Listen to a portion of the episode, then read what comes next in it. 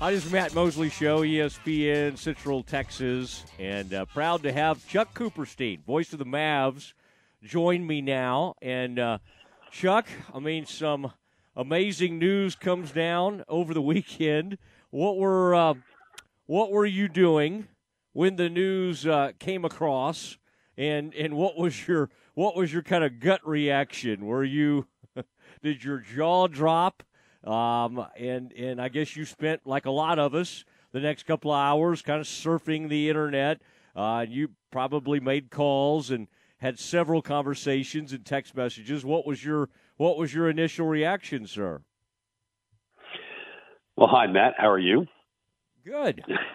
Uh, I was actually on the phone with Mark Followill. We were talking about something, you know, just related to uh, uh, you know what we were going to be doing that day, and then Jeffrey, my son, he call, he calls. He's trying to call me, but I ignore him, and I figure, well, you know, I'll just, you know, I'll get to him when I'm done with Mark, and then. Jeffrey calls me he, he, again like five seconds later, and I go, "Oh God, what do you what what do you want?" And he's just "We did it! We did it! We did it!" and uh, so so then uh, you know Mark and I were just we were talking and just uh, well here we go here it is the circus is in town and uh, you know you can already tell today that the circus is in town. Uh, you know Kyrie uh, at practice uh, making comments about how he's he's thrilled to be with the Mavericks and feels uh, you know, a lot of love here and said he felt disrespected in Brooklyn. And of course, everybody's now jumping on that. And and look, this is you know this is the downside of Kyrie. This is you know the stuff that will always be played out and can become extraordinarily tiresome. And I think it's why uh, I know I am, and I'm sure a lot of others are just looking forward to tomorrow night at nine o'clock when he actually plays. And uh, we can start talking about the basketball aspects of this because the other stuff gets real old real fast. You know, you have opinions on all these players. I know where you stand on Chris Paul. I know exactly where you stand on Westbrook. You know, we've kind of debated and talked about different superstars over the years. Kyrie, the basketball player, okay, all the other stuff, some of the stuff you just mentioned, let's put that aside a little bit. What has kind of been your enduring um, thought on an opinion on Kyrie, the player? over, and of course, seven time All Star, and we know about you know uh, some of the greatness involved. Where have you been on him as a player over the years? Incredible player, incredible talent. As the, as the kids like to say, sick handle. I mean, really, his his handle is the one that everyone tries to emulate uh, in the league right now. He is the best finisher at the rim for a small guy that I've ever seen. There is no one more creative than him once he gets in the lane and gets to the rim. He's not doing that as much as he has the last couple of years. He's averaging only four and a half free throws a game this year, but he shoots 88% from the line, too, which is pretty significant when you figure the Mavericks have been involved in their share of close games and they've not shot free throws well in close games. You have Kyrie on the line uh, to try to close games out. You got a lot better chance of doing that now. But he's become a, a, a really good shooter. Uh, you know, he's you know, he creates for himself, and I don't think it's you know necessarily in a selfish way. You know, where his his assist, the average is about five assists a game, which really isn't a lot. Uh, but I think that he just he just knows that when he gets in the lane, he he knows he's going to finish. He knows he's going to be able to do that, and so so so he does that. But I think that he and Luka are about to do something that is really, really special. Uh, I, you know, I'm old enough to remember uh, when the Knicks acquired Earl Monroe from the Baltimore Bullets, and everybody wondered how is this going to work. You know, they both need the ball in their hand, and certainly Earl uh, appeared to really need the ball in his hand. And you know, we all wondered how that was going to work, and it obviously worked out famously for New York. Uh, you know, if you want to use a a more recent vintage, uh, you know, James Harden and Chris Paul. I mean, that team won 65 games, uh, got to Game Seven of the Western Conference Finals, and if Chris Paul doesn't get hurt in that series, they they probably win that series and maybe even win a championship out of it. You know, Jerry West and Gail Goodrich. I mean, There's and even if you look uh, today, uh, I mean, I look at Atlanta and I see what Dejounte Murray and Trae Young are doing together, and it's working. I mean, those those guys those guys have had really good years, really good years. So it's not like it can't work, but it might work here at an even higher level just because of the relative skill level of both Luka and Kyrie. So you think Luka is going to be excited? Obviously, they said he signed off on this. Probably has mixed emotions because I know he had a great relationship with Dorian Finney-Smith and Dinwiddie, but it seemed to be, uh, you know, particularly close to Dorian Finney-Smith. I mean, obviously, Luka, how Luka feels about all this is incredibly important. And then we start thinking about the future. You know, how long you, you want to make sure Luka wants to be here. And I know it's impossible. You can't worry about that now, Matt. See, this yeah. this is this is what talk this is what talk show people do. You know, you can't you can't worry about what's going to happen in 2026 right now. You can't do that. You're trying to win, and and there's a uh, there's a real opportunity for the Mavericks to win, given the nature of the Western Conference. Everybody in the Western Conference thinks they can win, and the Mavericks have made a, a game changing move that that everybody I think is looking at and wondering, well, wow, did they just really put themselves, if not in the driver's seat, then pretty damn close to it. Um, but look, you know, who knows what's going to happen uh, even when we get to the summer. You know, Kyrie can be free uh, on July 1st. Uh, you know, do the Mavericks offer him a two-year extension like they could right now? I don't think Kyrie's going to sign that right now. I don't think he wants to.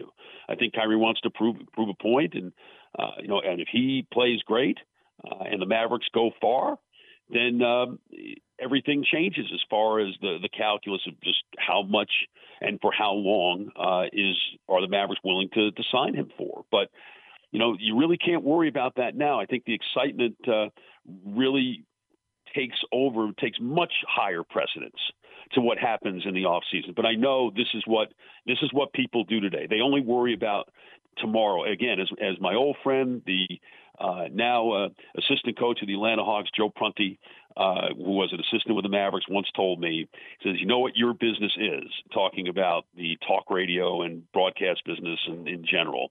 He said, "Your job is about what what was and what will be. It is never about what is."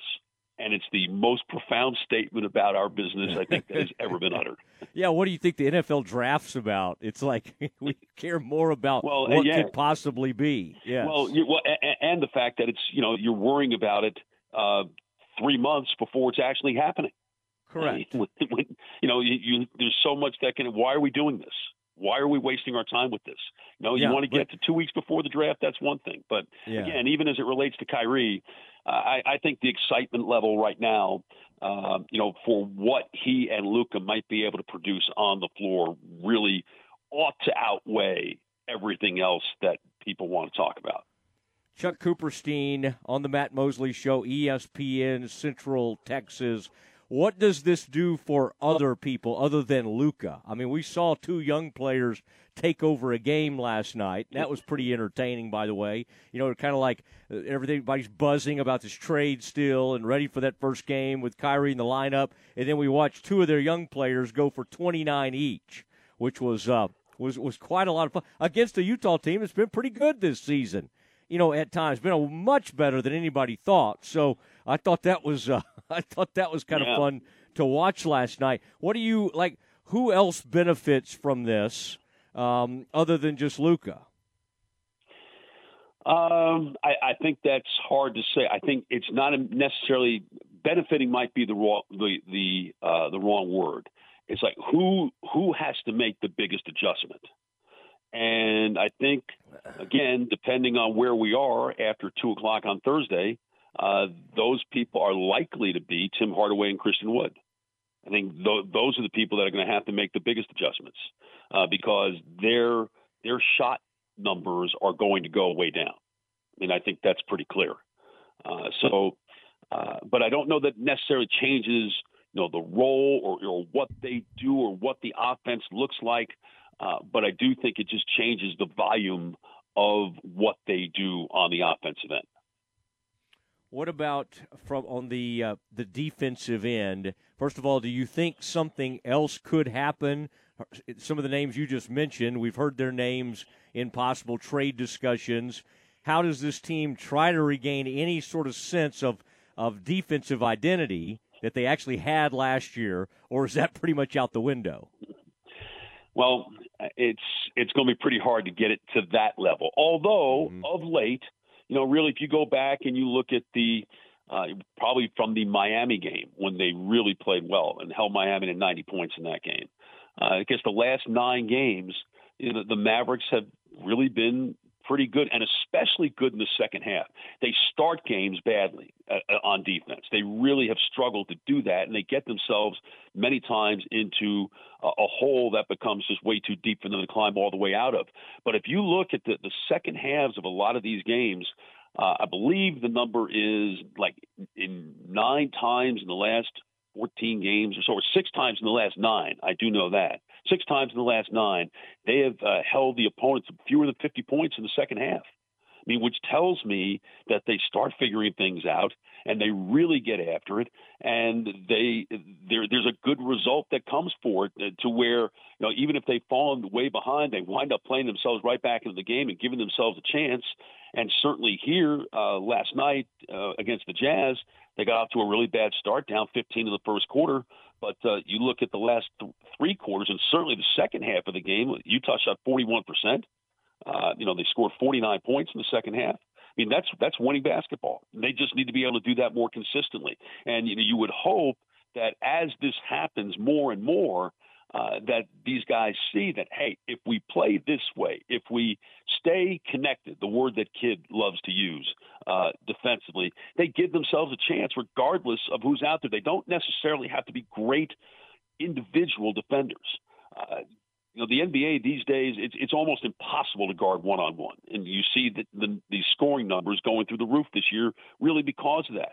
But if you can, you know, get yourself involved in a team concept and stay connected to one another, you know, just follow, follow the game plan, if you will, then you have a chance to succeed. And th- there are real, I think, signs of life that that's happening, even as we now fantasize about how Kyrie and Luka are going to score 65 points a game between them. These other guys scored 60 points between them last night. Yeah, 58, pretty good. Absolutely. the, two, Absolutely. the two young guys. Do you, what do you, this Mavs culture talk that we always hear about? Hey, we think we have the culture. Now, of course, every organization when they get some superstar or especially someone that's maybe been had some troubled and has some baggage always thinks well we can i think we can handle this is there anything to this mavs culture uh, coop that you're around a lot that makes you think hey they have a better chance than other organizations at this? Well i don't know if it's necessarily the quote unquote culture but Nico Harrison, the Mavericks general manager, was with Nike when uh, you know Kyrie was went to Nike and got him you know the shoe deal that it was is the most was at least until it was taken away from him last fall uh, among the most popular shoes that Nike sells. Uh, so there is there's that relationship, and then I know there's a, a, a relationship with uh, with Jason Kidd uh, that goes back quite some time. You know, Kyrie uh, made sure that he reached out to Kidd, you know, told him how much he admired him growing up in New Jersey when Kidd was at his best with the Nets and wanting to be uh, at Kidd's Hall, uh, Hall of Fame induction in Springfield and made sure that he was there for that.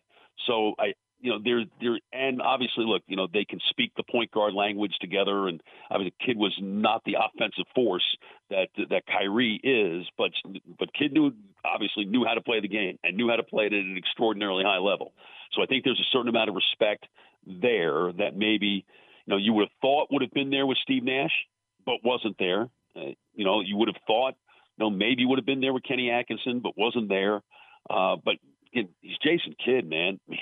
I mean, that reputation goes a long way. So, you know, on the surface, that seems to be two things that the Mavericks really have in their favor. You know, how long that lasts is something everybody wants to know, and we're obviously going to find out at some point.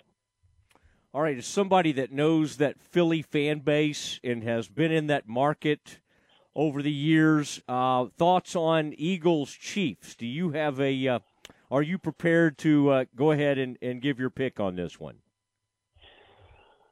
I think it's going to the wire, and I just hope that it's, it's not an official's call that decides this game because it may very well come down to that. Uh, I, I don't see much difference uh, between these teams.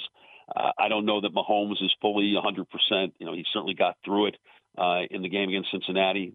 Uh, but the, the Eagles just seem really well balanced and really calm, Re- like almost un- unnaturally calm, uh, given this situation. And I don't think that it, the moment's going to be too big for Jalen Hurts. Uh, and I, I think that the way that uh, Philly, I think Philly's defense is very underrated, very underrated, and I'm, I'm really interested to see uh, just how Kansas City handles Philadelphia's running game, and the because Philadelphia has so many different ways they can run the ball. I mean, they don't necessarily need Jalen Hurts to run the ball, although that certainly makes it even more interesting. But all their backs seemingly, you know, get three or four yards before there's a hand that's put on them. So um, I think Philadelphia is going to win the game, uh, but I think it's going to be really close. I think it's going to be really entertaining, and I can't wait. Uh, you know, I, I don't need all the build up from now until Sunday. Just get me to 5:30 on Sunday afternoon, and I'm good to go. All right, and what is the Cooperstein favorite snack at a at a, at, the, at a Super Bowl party? What do you have to have there? If there's and I, and I know you're a guy, you're you'll sample some of the, the various things, maybe the wings that show up. Is there anything at a Chuck Cooperstein Super Bowl party you absolutely have to have? Uh, wings and uh, a little barbecue is probably really worthwhile, and and some really good queso, queso and chips. Okay, maybe the Bob Armstrong dip. All right, maybe put some ground beef and some guacamole into the queso. No, no, no, no, no, no, no, no guac. We don't, we don't do green. We don't do green. But, but you want to put some ground meat in there, we're good to go. We'll learn something new every day, even this long friendship. No, I now no green. I now know very, no very, very, very little green. Romaine lettuce might be the only thing green that uh, that I eat. So, or and a All green right. apple. You tell tell Jeffrey your son that when next time he has breaking news to call Mosley, I will pick up the phone. I'll, I'll tell him that. okay. All right. I'll talk to you All right. Thanks, Matt. Take care. You bet. You bet. There he goes, uh, Chuck Cooperstein, the voice of the Dallas Mavericks.